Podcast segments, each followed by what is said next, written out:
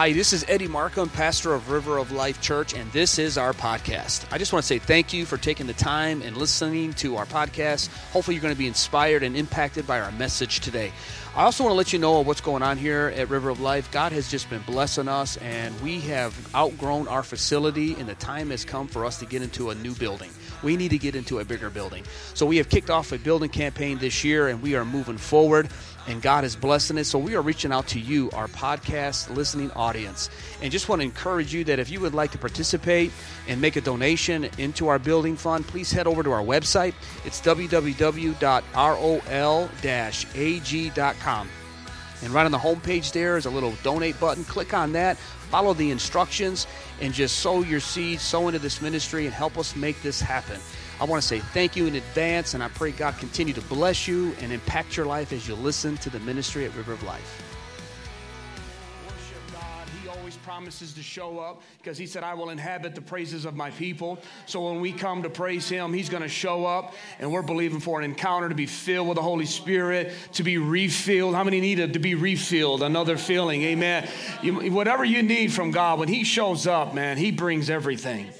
And so I want to build your expectation over these 3 weeks. I started last week with this little mini-series, and I'm going to continue to do this as well. So in Acts chapter 1, we read Jesus' last words here. These are the last words that Jesus spoke here on earth, and then he was ascended up. In Acts chapter 1, we'll start in verse 3. And he's talking about Jesus here, to whom he, that's Jesus, also presented himself alive after his suffering by many infallible proofs, he being seen by them during 40 days and speaking of the things pertaining to the kingdom of God. And being assembled together with them, he commanded them not to depart from Jerusalem, but to what? Everybody say that word again. Wait. That four-letter word that we all just love. But to wait for the promise of the Father, which he said, you have heard from me. Now he reminds them of the promise. For John truly baptized with water, but you shall be baptized with the Holy Spirit not many days from now. Therefore, when they had come together, they asked Jesus, saying, Lord, will you at this time restore the kingdom of Israel? Look how easy they got their minds back on other things. That fast. They went right back to, Lord, okay, the Holy Spirit's coming. But what about right now? What about this Roman oppression that we're having to deal with? Are you going to set us free from that right now? It's a good question. Look what he said. It is not for you to know the times or seasons, which the Father has put in his own authority. But, here he goes again, changing their perspective again. But back to my story, you shall receive power, by say power, when the Holy Spirit has come upon you, and you will be my witnesses to me in Jerusalem and in all Judea and Samaria and even to the end of the earth, in America, in Belleville, Michigan in 2019. You're going to be able to go throughout all the world. God, change my situation. I'm not going to change the situation. I'm going to give you the power for you to change your situation yourself. That's what he's saying right here in Acts chapter 1. But I want to draw your attention to verse 4 when he says to wait. I want to title this message today, Why Wait? Why wait? Father, we thank you for your presence. We thank you for your word. I pray, God, that you would open our eyes this morning, our hearts, our understanding today. Help me to encourage your people today that are waiting on you for a promise, whether to be filled with your spirit or it's a healing or a loved one to come back home, whatever it is to God, those that are in your waiting room. Father, I pray that you would use me today to encourage your people to stay in that room, in that waiting room, and stay expecting and waiting for the promise. I pray this in Jesus' name. Amen. Tell a couple people before you're seated, yes, I'm still waiting. I'm still waiting. I'm still waiting. How many believe that God has a waiting room? How many know that God has a waiting room? How many's in the waiting room right now? Amen. By the way, I just saw Jessica and Christian. I know they they were coming this morning. They snuck in on us at 9:30. So good to see them today. And I think God's brought the snow just for you today, Jessica. Amen. She loves the snow, and we're expected to get some snow later today. So whoever's praying for snow, stop it, okay? Yeah, we've had enough. You see the summer? We want the summer, amen? And we want it coming. I know it's February. We're just going to have to get through this. But I want to speak to you today on God's waiting room, on why waiting. I want to encourage you today to continue to wait. There were 500 people that Jesus appeared to over these 40 days. Everybody say 500. 500 people. How many were in the upper room? 120. Out of the 500, only 120 waited for the promise. We kind of get tripped up on waiting. We don't like to wait. And so I want to encourage you to do this today. A couple of scriptures. John 16:7, Jesus talked about the Holy Spirit to his disciples. He said, I tell you the truth, it is to your advantage that I go away. For if I do not go away, the helper will not come to you. But if I depart, I will send him to you. That's the helper. He said, I'm going to go to heaven, but don't be sad that I'm going to heaven because I'm sending back to earth the helper who's going to help you. How many need some help?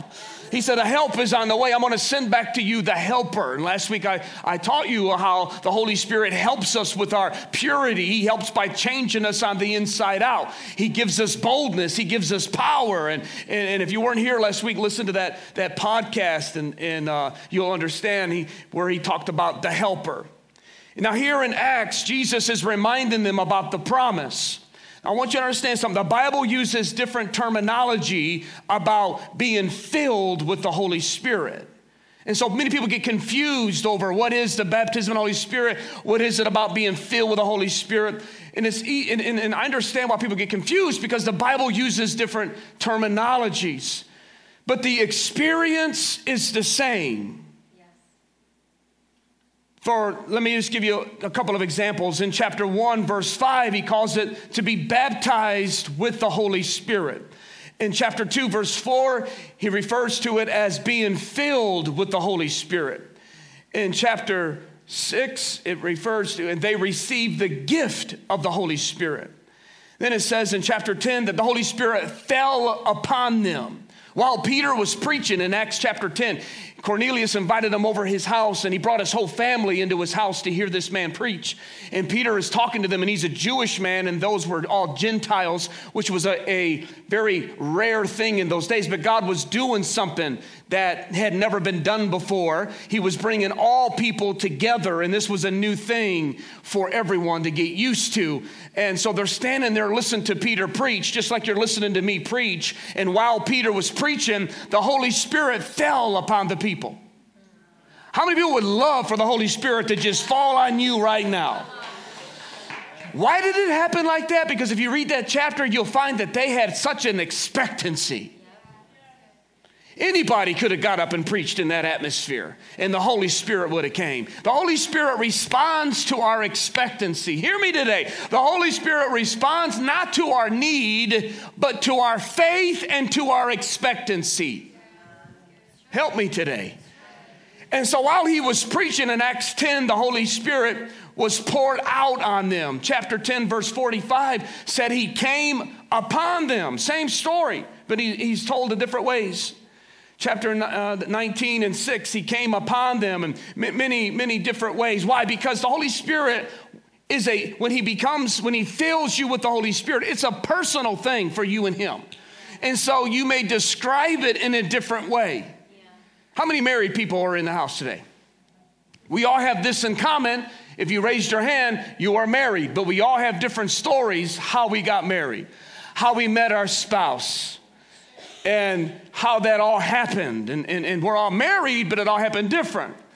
If you are a Christian, we all have been saved, but we all have a different story. To be filled with the Holy Spirit and receive the baptism of the Holy Spirit with the gift of praying in the Holy Spirit, just like the Bible describes, it's the same experience, but it'll be different every single time because he's a personal God, and he wants to do so. And I'm glad that we all have different stories when it comes to our marriage. It would be so boring if we all had the same story. But I love to hear other people's stories, how they met. I had someone ask me just the other day, how did you and Melinda meet? And I said, oh, you've never heard the story. And so I told them the story. I'm not going to tell you that today. I'll tell you that another time. But I love hearing the different stories of how we met. Same way with the Holy Spirit. But here's the point. God desires that every believer to be filled with the Holy Spirit. That was a good place to say amen. Come on, you have to help me today. God's desire is for every single person to be filled with the Holy Spirit. Where's that at in the Bible, Eddie? Right here in Acts, the next scripture.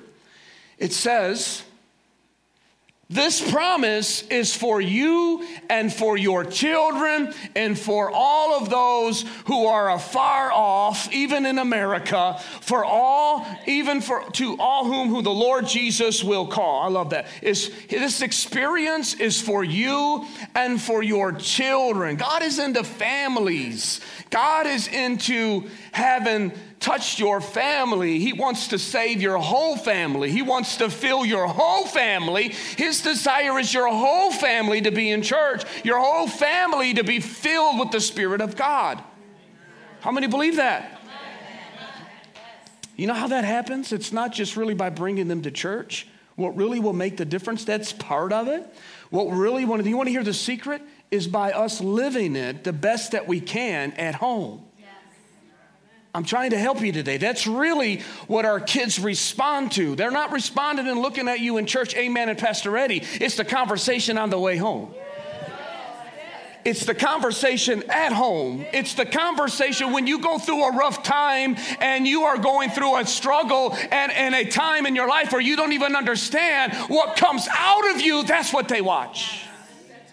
I don't mean to bring condemnation. I'm trying to bring instructions to you because you will not be able to live the life at home unless you are filled with the Holy Spirit. So you and I have got a problem because we leak. You leak. Tell your neighbor, said, yeah, you leak. Life will cause you to leak. That can mean a lot of different things today. But you leak out. You leak out. You're filled with God and you're so full of the Holy Spirit and you love God and you love the presence of God, even what we just experienced in worship. But you end up losing it and leaving it. So you have to stay filled with the Holy Spirit. That's the only way you're going to live this Christian life. And so Jesus said it like this, whoever is thirsty, come and get a drink. He didn't say, come and think. Come and get a drink. I said that because some of us get too intellectual for the Holy Spirit. I don't know about the Holy Spirit. How does the Holy Spirit work? Does he come into your body, your soul, spirit? I thought he already come. And you're sitting there, and it's like in science class all over again. You're dissecting the pig or the worm or whatever animal you got, and by the time you're done dissecting the animal, you can't even tell what animal you have. Some of us in our Christian theology have dissected the Holy Spirit so much, you can't even tell it's the Holy Spirit when you're in a Spirit-filled worship service. I'm not getting no help this morning. So here's the thing. You don't have to dissect him. Just want him. Just say, God, I don't understand everything. How many understand everything? How many married people did just raise your hand? How many understand your spouse?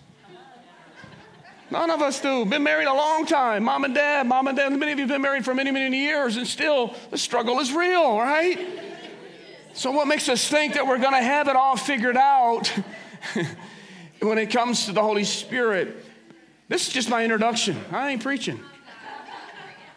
You guys got to get more responsive at 9:30. Come on, shake the person next to you today and say, are you getting this? I know snow's coming later today, but you're in the house of God. The Holy Spirit wants to fill you to overflowing. He wants to fill you with, okay, let me get into this. So why does he make us wait? You ever ask yourself that? Why wait, God? Who likes to wait? Nobody likes to wait. We were blessed last night to go out to dinner. We had an empty house, and normally we'd stay home, but we went out to dinner. Went to God's favorite place, Texas Roadhouse. But apparently that's Southeast Michigan's favorite place, because how many of you guys were there last night? Everybody was there. I'm like, oh, my gosh. Go home, people. If they opened another steakhouse, I believe it would be full. It's just amazing. Everybody goes to Texas, but we have to go. I mean, I know it's gift card season, and everybody had the gift card. It was funny how that all happened. But they gave you that little buzzard, and I said, don't give me that buzzard. I want a table right now. And she said those words, in about an hour. And I just was like, oh, my gosh. And it was probably actually, usually it's like 40 minutes when they say an hour. But anyway, I went into that waiting room, and it was horrible. And everybody was packed and just looking at me like, oh, here's a new one. And I come in, and I just sat down. But thank God there's peanuts there. And but here's my point. Nobody was happy in the waiting room. Even the lady giving the little buzzard, people were coming back. Like I did, even after an hour, I came back and said, I just want to make sure you didn't miss me because is this thing working? Nobody's ever done that. Yeah, don't judge me. And so she checked it. She goes, you've been waiting an hour. It's probably in 58 minutes. He said, it's probably going to be another 10 or 15. By this time, Melinda said, honey, let's go. It's like 8 o'clock. I got to get home. I got my phone. I'm looking at this message. I'm like, oh, my gosh. I just wanted a simple little meal. And she hated to even tell us to wait. Because nobody likes to wait. But can I tell you, when I sat down and got into that steak, come on, Jesus. Hey, I was like, hey, it's worth the wait. Come on, tell somebody it's worth the wait. So here, if you're taking notes, number one, what I want to tell you why you need to wait on God. Because there were 500 that Jesus said, go and wait. But only 120 made it. Only 120 waited, and not everybody will go through the waiting room, and God has a waiting room. Sooner or later, you're going to be in the waiting room, and some of you are there, as you said a moment ago. So whether you're waiting to be filled with the Holy Spirit, whether you're waiting to get from something from God, what can I tell you to wait in the waiting room? And so the first one is that you need what he promised. You've got to get it into your mind that you need what he promised. I had to sit there and make a decision at Texas Roadhouse and say, do I need to go or need to stay? And I said, this is the weekend I get to cheat. I need that ribeye steak. I need it. But we've gotten accustomed in our culture to a lot of times to say no to extra things. Right? We have it's easy to say no when it comes to extra things. And many of you are saved and on your way to heaven. And so when I talk about the infilling of the Holy Spirit and the baptism of the Holy Spirit, you start to say, no, I don't think I really need that. And I want to tell you, yes, you do.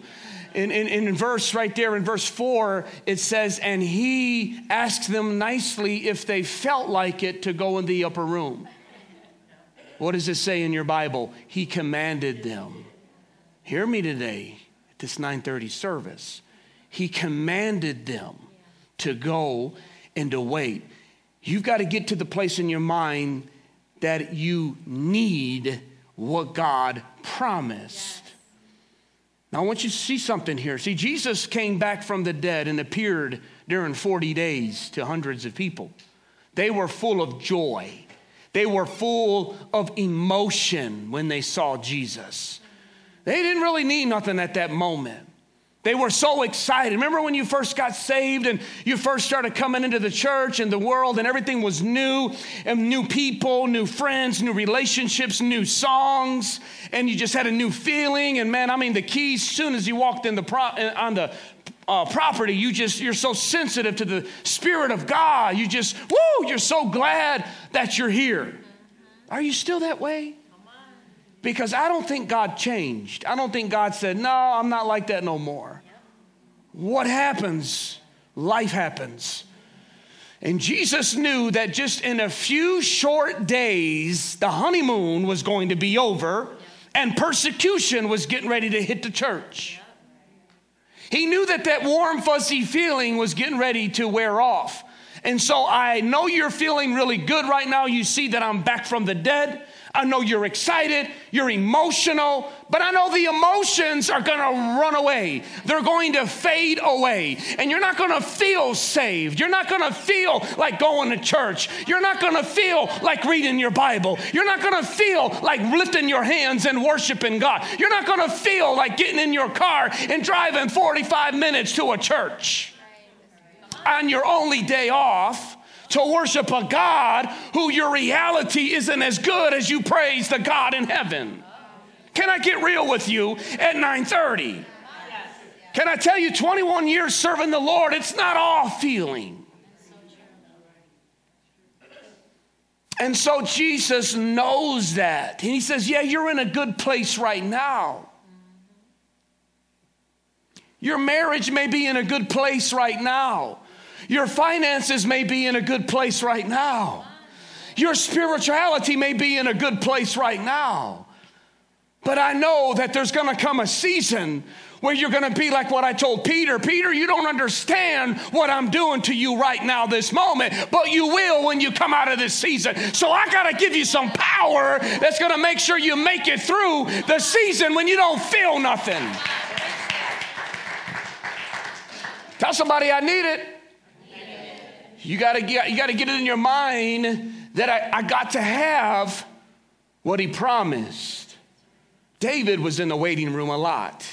He's my go-to guy. Look what David said in Psalms 27. He said, I almost gave up. I would have lost heart unless I had believed that I would see the goodness of the Lord in the land of the living. Oh. I almost gave up. In fact, I would have gave up unless something on the inside of me just kept saying, I gotta have what he promised. And so I'm not going to get out of this waiting room because I can't live without what he promised. I can't live without my healing, without the Spirit, without my breakthrough, without my victory, without my joy. Fill in the blank. Preaching hard today. You got me screaming up here. Got a tie on and everything today. And it's only 9:30. Help me, Jesus. You hear me today? You hear this? You got to get to the place where you've got to have what he promised. You've got to get desperate. You've got to say, I got to have it.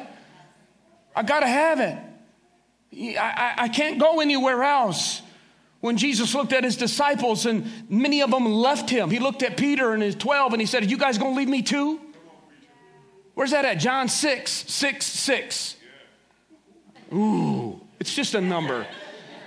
But I remember that because it's John 6:6. Really, it's a message I've preached called The Point of No Return. And basically he was asking his disciples, are you going to leave me too? And Peter spoke up and said, no, we've done crossed the point of no return with you, Jesus. I ain't getting no help this morning. Jesus, I'm not going to leave you because I've done crossed the point of no return. Have you crossed the point of no return? Or are you still kind of, maybe, you know, ain't nothing else going outside. It's cold in winter. I better go to church. Or I got my little ones and I want them to serve God, so I'm going to bring them to church. There's so many different reasons why we come to church. I'm telling you, the storm's going to come. Silent season's going to come. And if you don't have what Jesus is telling us that we need, you ain't going to last. The next chapter, he told them, Joel stood up and said that this is that, what Joel prophesied, that in the last days I'm going to pour out, my Spirit on all flesh and blood. Your sons and your daughters will prophesy and dream dreams and see visions. And then he starts talking about the sun turning dark and the moon turning to blood. What's he saying? If you look at that, he's saying there's some dark times coming in America, some dark times coming in the world. I'm not being doom and gloom today. I'm just trying to instruct you and let you know that God didn't leave us empty-handed in these crazy times we're living in. I'm going to give you power to make it through the season. Yes. Come on. David said, I would have lost start. I would have gave up. But I kept believing that I'm going to live. I'm going to see the goodness in the land of the living. I'm not going to give up. You may give up, but I ain't giving up. I'm not going to give up because I know I need what God promised me. Until you get there, then you're going to say, I really don't need that. To be honest with you, I wasn't going to wait another hour for that steak. I love steak, but I need to get home and get some sleep. That's a more priority to me than my steak. But you got to get to the place when it comes to God, and whatever God offers you, you can't say, I need it later. I may take. That's for them. That's for Pastor Eddie. That's for Melinda. That's for Roger. That's for Carissa. You need to say, God, whatever you got, I want it for me.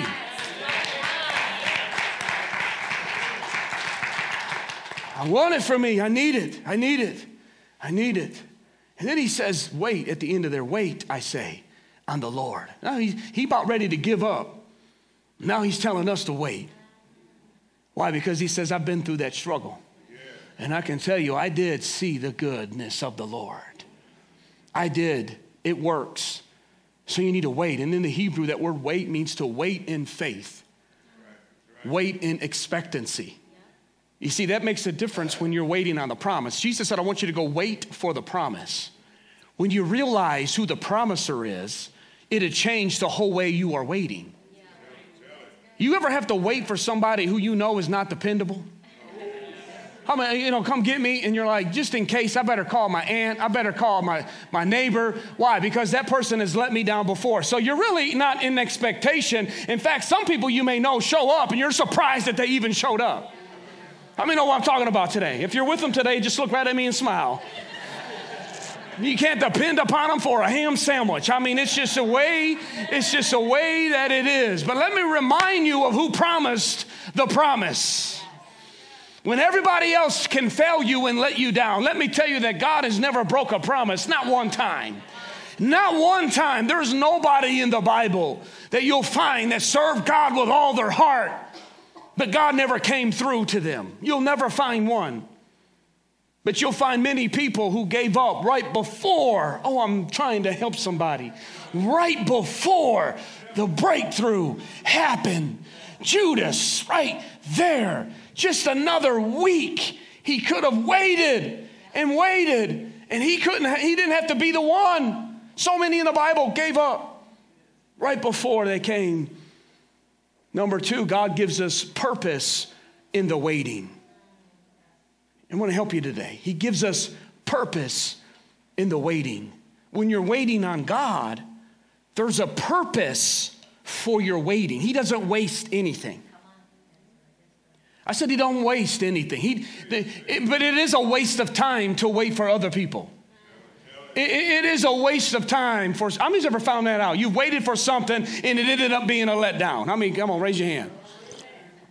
You waited in line at Friday after Thanksgiving. Waited out there. I seen some of you with your tents and everything, a little warmer. Couldn't wait to get that game. Got to have it. Trying to break a deal and make a good deal. And so some of them are good deals. Hey, I've been out there before. Not an 03 o'clock in the morning, but I've been out there, and you get something. Sometimes you wait for something. I remember when I was a kid, I ordered, my neighbor had this catalog where you can order BB guns. And this BB gun was like a Uzi. It was like an automatic little BB gun. Pray for me. I had problems. And so we ordered it. And I was working at T's Pop Shop, my first job ever. I was a bottle boy there on Ecorse on Jefferson. It's now Paco's Taco, and it was Mom's Kitchen. But it used to be T's Pop Shop back in the day. And I was the bottle boy there, and he would pay me cash for doing the bottles. And I bought this thing and this little gun, and it came. I remember I waited every day. I was waiting for. I was looking for the mailman. I mean, what kid looking for the mailman? If you're expecting mail, you're going to look for the mailman. Anyway, he came, and I remember coming home from school, and there was a big yellow envelope packed into the mailbox, and I just knew that. I mean, it couldn't fit in. It was just jammed, big yellow envelope. And then I got it, and I ran next door to my friend, and I recognized the name, opened up, had the bubbles in it, the pop, pop, pop. And out slid this cheap plastic. I mean, the bullets were all connected to one little thing, and you had to do one of these, and you popped it in. True story, I'm sitting on his porch, and I went to go shoot it, and went, and just broke in pieces. Spring went flying out.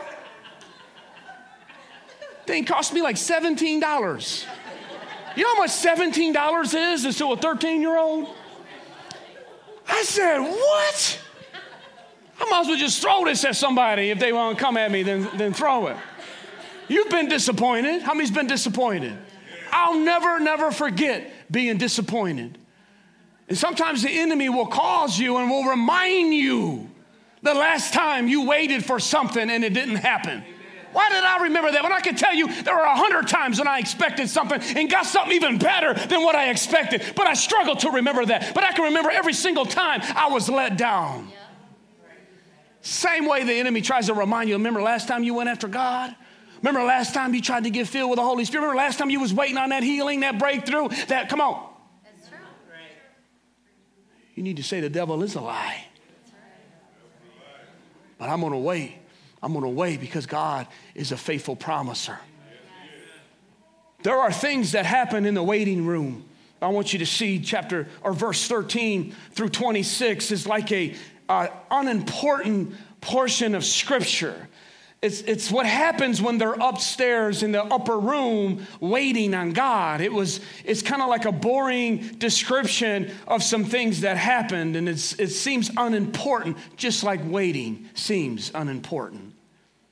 But when you're waiting on the promise of God, you realize that God is not a waster of anything. And there's just a few things there, but in verse 14, it says that they all met together and was constantly united in prayer, along with several other women and Mary, the mother of Jesus, and his brothers. Now, it starts in verse 13 with a list of names. Again, it seems unimportant why he would go through all of this problem and give us a list of names of people that's in the upper room. And then he says, and the women were there. And then I began to read that and take a little closer look. And I said, there is a reason that God has already begun to do something in that upper room. If you don't understand the culture, you'll miss it. It was very rare for men and women to be worshiping together like that. And as far as the brothers of Jesus go, they did not even believe that Jesus was the Messiah until after his resurrection.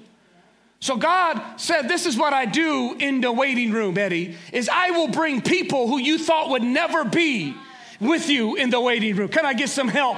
And I will, when you're waiting for a promise of God, I will bring people into your life that you thought you would never have with you in the way. But I want to bring people, they're strangers to you now. They're people who you don't even see eye to eye. They might not even be walking with the Lord. But if you continue to wait on my promise, I'm going to bring some people in your life that you thought would never be there just to help you wait.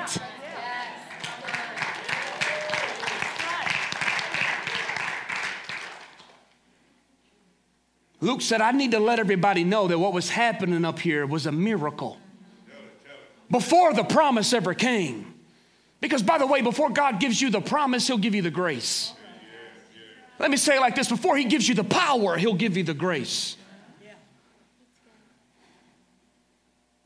So Luke said, I need to make mention that what is happening here is an undeniable miracle. We're just waiting on God. But I need you to know that the women were there too. They normally don't come. And the brothers of Jesus who did not believe in Jesus, oh yeah, they were there too. So I want you to see that there is a miracle happening, and a miracle can happen while you're waiting.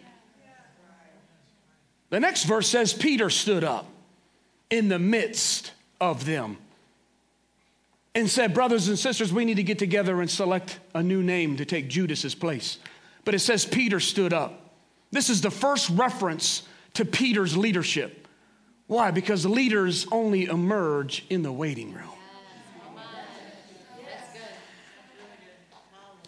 I don't know if y'all got that today. Anybody can come in and get something. You want to really get victory over the devil? Wait him out. Oh, I ain't getting no amen. I don't know, man. You read it. Jesus was in... John the Baptist was in the wilderness until his appointed time. What was he doing? He was waiting. He was waiting. Jesus was making tables and chairs. This will blow your mind. People were dying out front of his door. People were still blind. People were still sick. People still needed miracles. Jesus knew that, but he stood there still making tables. I don't know. You boys getting something out of this? When's my time, God? When am I going to do it, God? When am I going to do it? And we try to help God. I just need to help Jesus. I'm going to kick this door down. You go ahead and go out there without Jesus. I'm trying to help somebody. Moses didn't learn a lot of things, but that was one thing he learned. He said, Moses, if I've learned anything, it's this. I don't even want to go into the next season of my life, which is the promised land, unless I have you with me. Oh, I'm trying to help you today. Leaders emerge. It says Judas was replaced. Judas was replaced. This all happened in the waiting. This all happened in the waiting. Judas represents the devil, the enemy. And God said, you know, it's during the waiting I replace what the enemy stole from you. I'm going to get you excited about the waiting room. They didn't get restored when the Holy Spirit came. By the way, the Holy Spirit, when he came, that wasn't the birth of the church. The church was already assembled in the waiting room. They were simply waiting to be empowered. You see, God said, I'm going to replace the enemy. I'm going to replace what the enemy stole in the waiting. Let me say it like this. He will replace even some of your desires in the waiting. You ever wait for something and at the beginning you just thought you had to have it? Your kids may have asked you from Thanksgiving what they wanted for Christmas. And by the time you ate your Thanksgiving dinner, they done forgot what they wanted and what they needed. There's something about waiting that causes you to really get serious about what you're asking God for. I'm not getting no help at 9:30 this morning. God don't want you to shoot up a prayer request and say, God, I need this just because you saw somebody else have it. God says, I want to know that it's something that you've been fasting on. It's something you've been praying on. It's been something you've been waiting on. You've been asking me since January of 3 years ago, and you didn't get it this Christmas. Guess what? You're back in line saying, God, I still want it.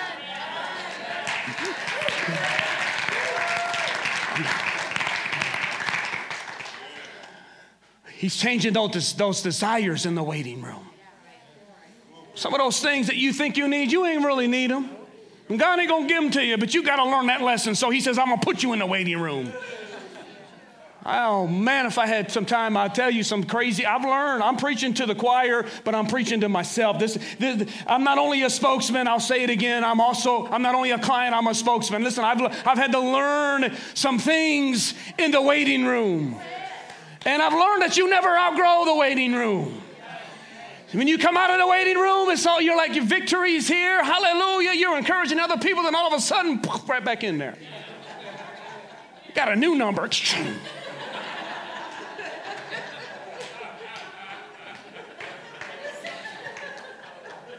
been through this, God. I've been through this. And David was anointed by Samuel to be the next king. Hear me, 22 years later, he sat on the throne. I'm trying to help somebody. Abraham, I'm going to make you a father of many nations. 15 years later, he said, okay, Sarah, listen. Actually, it was his wife. And said, I got an idea. It's almost as bad as hold my Fago. He thought I was going to say something else.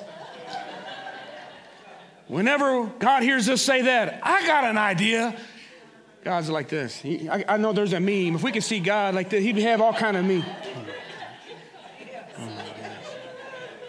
Well, God, if you ain't going to do anything, Abraham's wife said, take my best friend. It's in the Bible. The Bible's hilarious. Abraham was like, okay.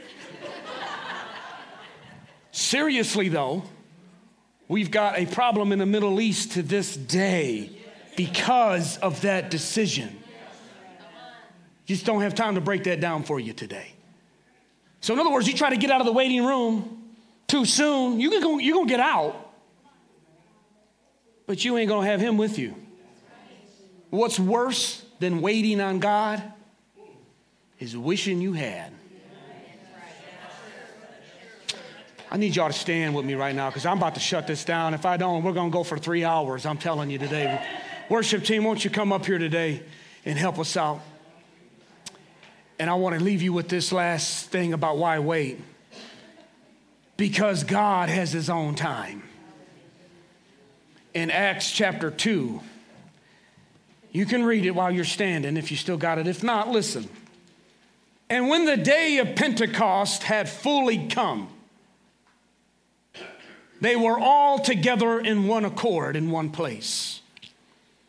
And suddenly there came a sound from heaven as of a rushing mighty wind. And it filled the whole house. And everybody there was filled. It says they were all filled with the Holy Spirit and began to speak in other tongues. And something they've never even did before in their life. They never had that ever happened. They've never seen that experience before. Sometimes we think it's all about the tongues and it's all about the prophecy. By the way, Jesus never said, go to the upper room until you speak in tongues. He said, go into the upper room until you receive power. When you receive the power, that prayer language comes. I've learned to pray in the Holy Spirit when I don't feel a thing. We think it's all emotion. Woo, you had church. No, you just got excited. I do the same thing when the Lions finally win. I mean, we have those times, and it's okay to be excited, but I want you to know, God says, I want to go past the way you feel. I want to go past your emotions. I want to go past your intellect. I want to go past your traditions. And I want to get deep down into your spirit. And when he does it, he says, I come like a mighty rushing wind. Why? Because it's this. Listen to me, last quote. Because it's when it's not God's timing, you can't force it. But when it is God's timing, you can't stop it.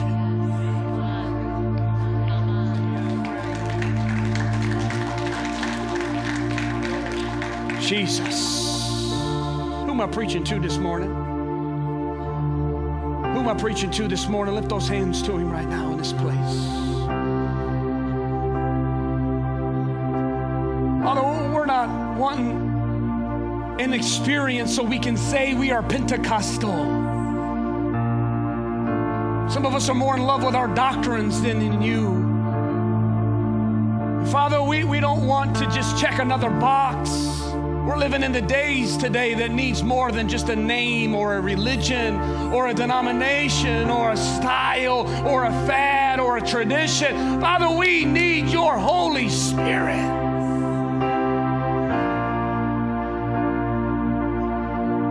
We need an experience from heaven that'll change our life forever. Tommy's waiting on a promise from the Lord today. Lift your hands up to him. Lift your hands up to him today. Lift both of them up if you're in that waiting room right now. Hallelujah, hallelujah. Father, I tried to strengthen the arms of the people today that are waiting for a promise. God, my timing and our timing is not your timing. I pray for your people right now in Jesus' name in this service. Father, that we would continue to wait with expectancy. God, help us to see the changes that you're bringing while we're waiting.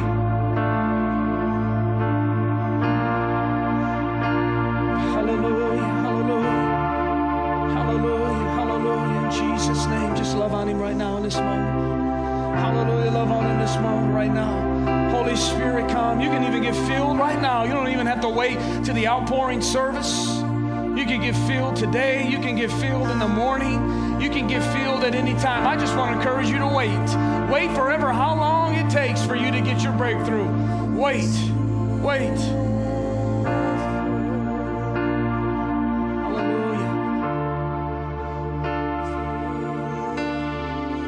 Oh, let's worship while we wait. Yes, yes, yes. Thanks for listening. We trust that God has spoken to you through today's message. If you would like to know more about our church, or if you would like to help support the ministry, please go to www.rol-ag.org. River of Life Assembly of God, a church of His presence, His promises, and all people.